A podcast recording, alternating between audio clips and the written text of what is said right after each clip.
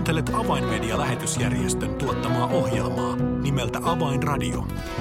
Toimittajana Leija Taupila.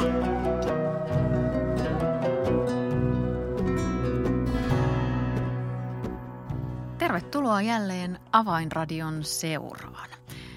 Israel ja juutalaisten asema nousee aika ajoin keskusteluun kristittyjen keskuudessa ja on eittämättä selvää, että tämä aihe herättää paljon keskusteluja ja mielipiteitä. Nyt Avaimedia on tässä kevään aikana tuottanut uuden ohjelmasarjan, jossa käsitellään tätä Israelin ja juutalaisten asemaa. Tästä aiheesta ohjelma on kanssani tekemässä Avainmedian toiminnanjohtaja Niilo Näri. Tervetuloa seuraan. Avainradio. Tervetuloa Avainradioon Niilo Näri. Kiitoksia. Niilo, Israelin ja juutalaisten asema. Se on aihe, joka puhututtaa kristikansaa aika ajoin ja, ja puhutaan jopa tällaisesta erityisestä Israel-teologiasta ja, ja, ja juutalaisuuteen liittyvästä teologiasta. Niin halusit tätä aihetta lähteä, lähteä möyhimään vähän syvemmin ja tarkemmin, niin, niin miksi tämä, tämä aihe ylipäätään on kristityille uskoville tärkeä?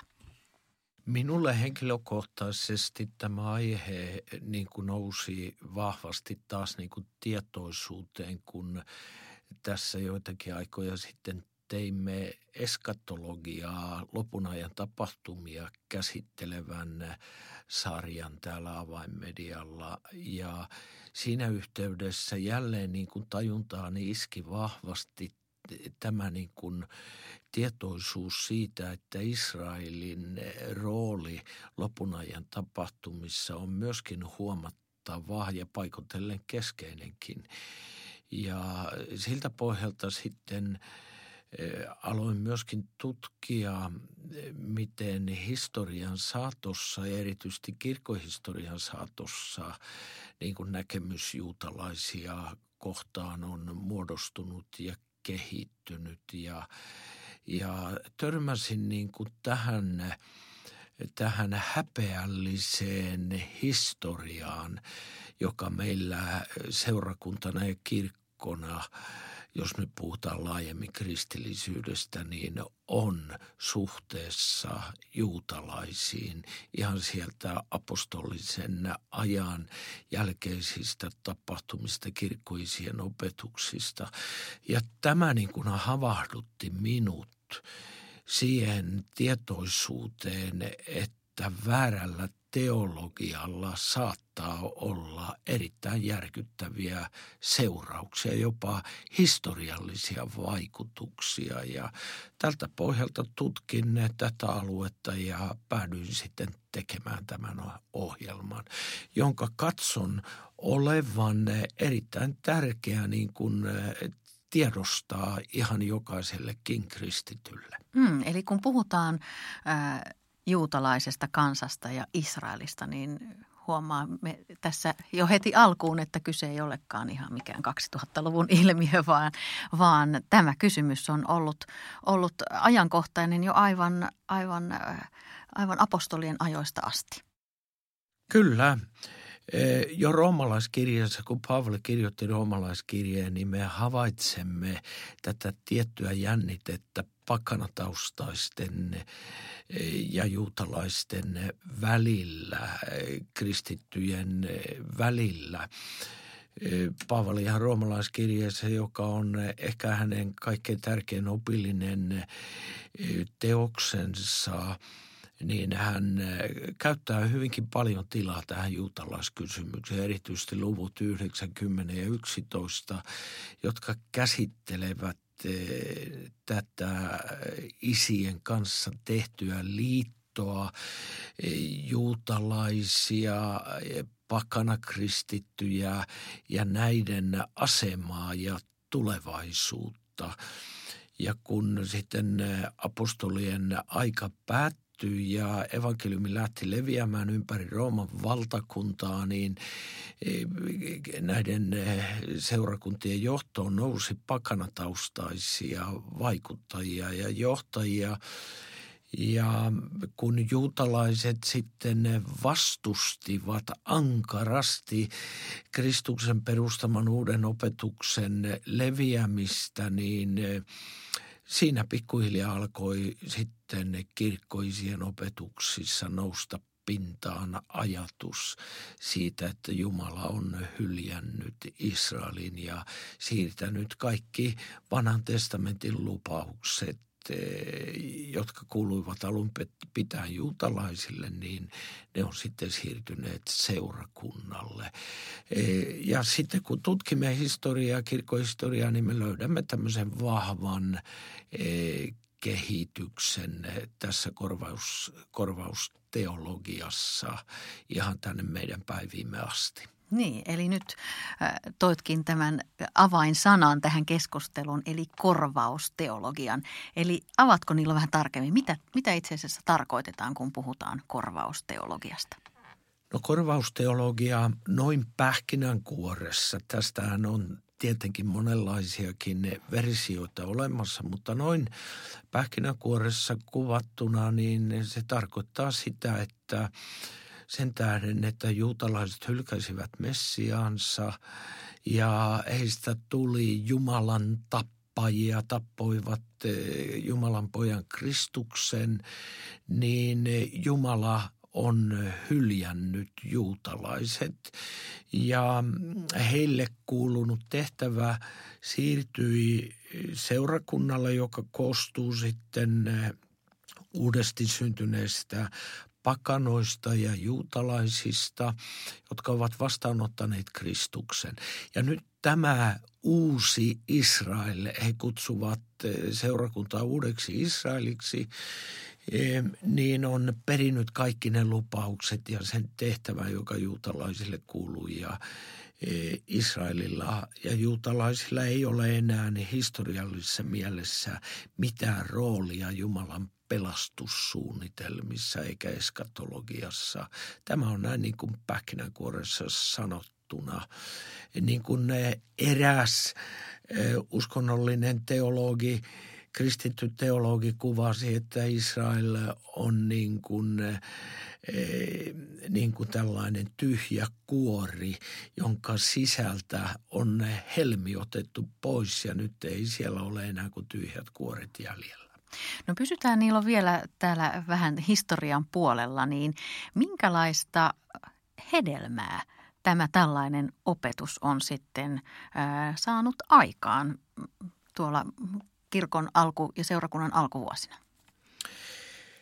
Niin, me voidaan ihan täydellä syyllä puhua myöskin uskonnollisesta antisemitismistä, joka versoi kirkkoisien teologisista näkemyksistä ja opetuksista – on aivan eri asia, jos joku kyläsaarnaaja e, päästää sammakoita suustansa. Se voi vaikuttaa muutamiin kymmeniin ihmisiin, mutta jos tällainen arvostettu kirkkoisä, kuten Ignatius Antiokialainen, Justinus Marttyyri, Irenaus, Tertullianus ja puhumattakaan sitten – Augustinus Aureliuksesta, jos nämä niin kuin alkavat opettaa tiettyä teologista käsitystä ja varsinkin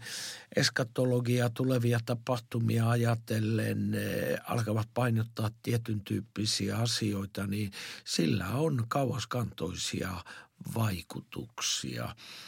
Ja voidaan sanoa, että juutalaisvainot, jota on historian saatossa koettu eh, järkyttävine ilmiöineen, synagogien polttamisine, juutalaisten massakarkoituksineen, podkormeina ja erilaisina järkyttävinä kansanmurhina, niin eh, kristillisellä teologialla on siinä oma hyvinkin pimeä historiansa ja merkityksensä.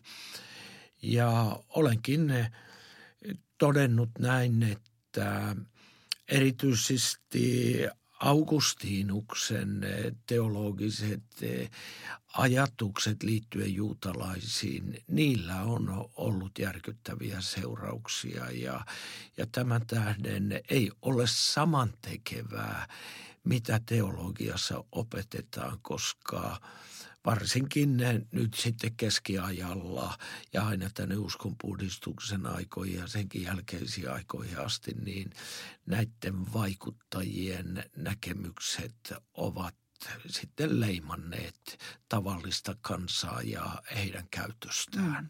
Mm. No oletettavasti kirkkoisät kuitenkin myös perustelivat näitä näkemyksiään raamatulla, eikö näin? Joo, kyllä.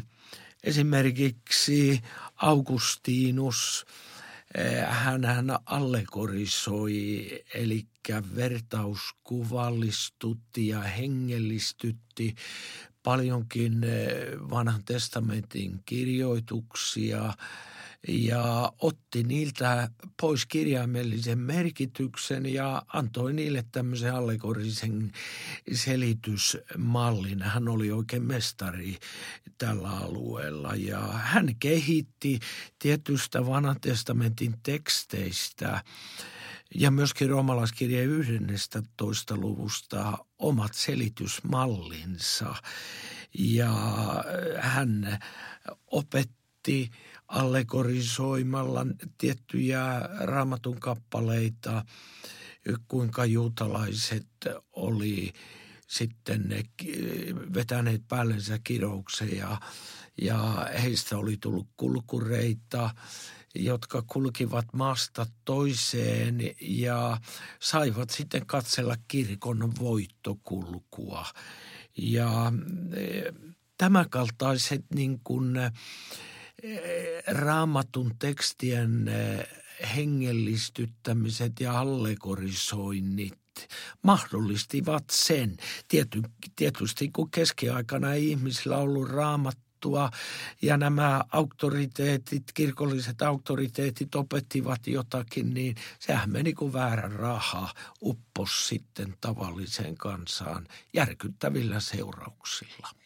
Eli onko niin, että, että nämä opetukset eivät ikään kuin, niitä ei silloin ajassa kukaan muu pappi tai kirkon oppinut lähtenyt haastamaan, vaan kuten sanoit, niin nämä ilmeisesti otettiin sitten aika, aika avoimesti vastaan. Hyvinkin avoimesti, avoimesti erityisesti Augustinuksen opetukset ja teologinen suuntaus oli hallitsevana aina sinne uskonpuhdistuksen aikoihin asti.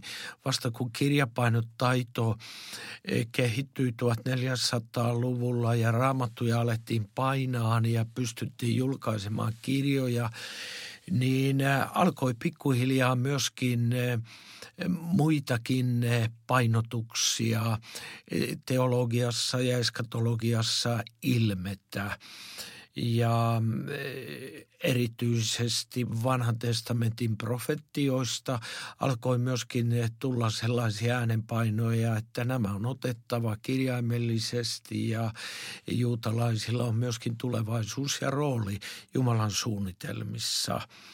Ja sitten kun tullaan uskonpuhdistuksen aikaan, niin eh, siellä tarjottiin mahdollisuutta kyllä muuttaa tätä suuntausta, mutta valitettavasti Lutteri ja monet muut suuret uskonpuhdistajat eivät sitä sitten kyenneet viemään eteenpäin.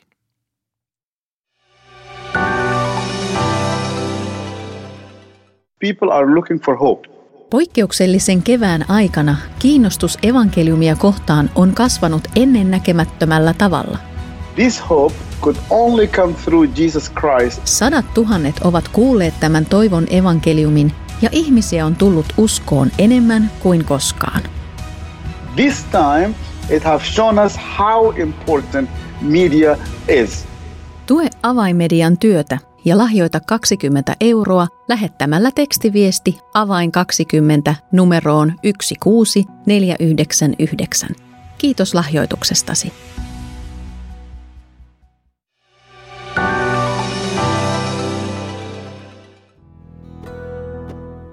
Avainradio. Signaali sydämiin. Kuuntelet Avainmedia-lähetysjärjestön tuottamaa ohjelmaa nimeltä Avainradio ja tällä kertaa ohjelma on kanssani tekemässä Avainmedian toiminnanjohtaja Niilo Närhi ja aiheenamme on iso aihe, korvausteologia. Ää, Niilo, olet tässä ohjelman alkupuolella vähän avannut tämän korvausteologian historiaa ja vähän sitä myös hedelmää, mitä se on, on vuosisatojen aikana saanut aikaan. Tullaan tähän päivään, niin mainitsit tuossa ennen, ennen taukoa, että, että uskonpuhdistuksen aikaan syntyi myös uusia ikään kuin vastaääniä tälle korvausteologialle ja, ja oli mahdollisuus havahtua huomaamaan raamattu myös toisessa valossa, mutta, mutta korvausteologia kuitenkin jatkoi elinvoimaisena Euroopassakin ja kirkon keskellä, niin mitä, mitä sitten tapahtui? Niin, erittäin valitettavaa on se, että suuri uskonpuhdistaja Luther niin eksyi sitten myöskin tänne korvausteologian syviin syövereihin.